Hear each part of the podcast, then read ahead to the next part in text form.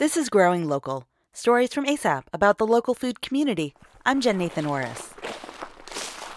It's the end of the season at M&M Berry Farm in Henderson County, North Carolina. Mike Pack Jr. walks through the rows of dormant blackberry bushes at his family's farm. Okay, what we're walking through right now is all this is the canes that produced fruit this past summer. So we uh, uh, pruned all this stuff out, piled it out in the middle of the row, brought a uh, flail mower in and chopped it all up. And uh, this right here, I go back into the ground uh, to have a little nutrition, a little fertilizing stuff in it, help feed the fruit for uh, this next season. His grandfather, James Pack, is a few rows over.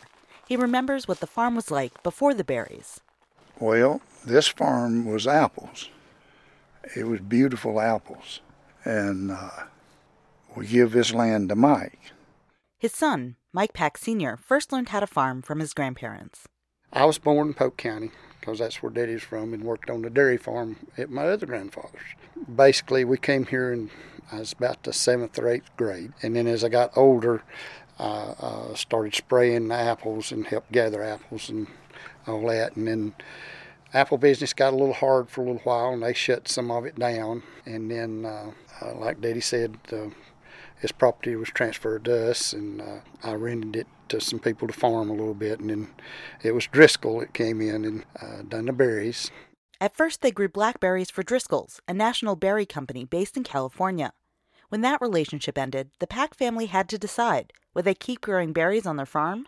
Well, me and my dad, we sort of had a discussion. He sort of, you know, called me up, said, you know, uh, you want to get in the berry business? And I thought, well, sure, just how hard could that be? Mike Pack Jr. remembers all the hard work that followed and how much there was to learn at the beginning. I was just excited from the get go.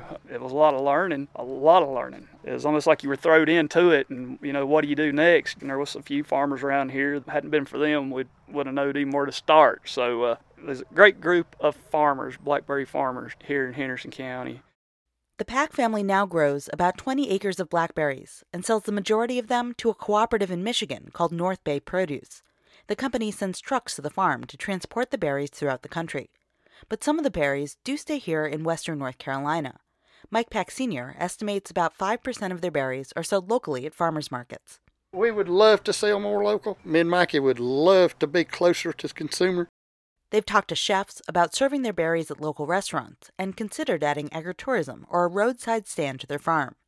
Those are some of their long term goals, but they say their main roadblocks are having enough labor and making their farm suitable for visitors. Until then, they're involving their own family in the berry business. Um, I'm Michaela. I'm my dad's oldest daughter. I help out a little bit by delivering berries and doing some tailgate markets. I'm Marissa. I'm Mikey's youngest daughter, and I help out at the tailgate markets and delivering berries, loading the trucks, and like getting the paperwork and stuff done there. But their father wants them to decide for themselves if they want to go into farming. I'm hoping they would fall in and, and get interested in it, but uh, we'll just have to see where it goes. I don't want to push them to do anything they don't want to do. So I'm, I'm hoping they show interest in it and want to carry it on. In the meantime, he'll keep walking through the blackberry rows, getting the farm ready for winter and dreaming of spring next year. I enjoy it. It makes me proud because I live here on the farm. I can, uh, you know, just get up and look out the window and just see it. So when you got everything mowed, everything's pruned and wrapped, and uh, really makes you proud when uh, uh, springtime comes and stuff starts flowering and, and growing, and you know you put your blood, sweat, and tears in it to get it where it's at. Hear more stories about family farms in the Growing Local archive, soundcloud.com slash growinglocal.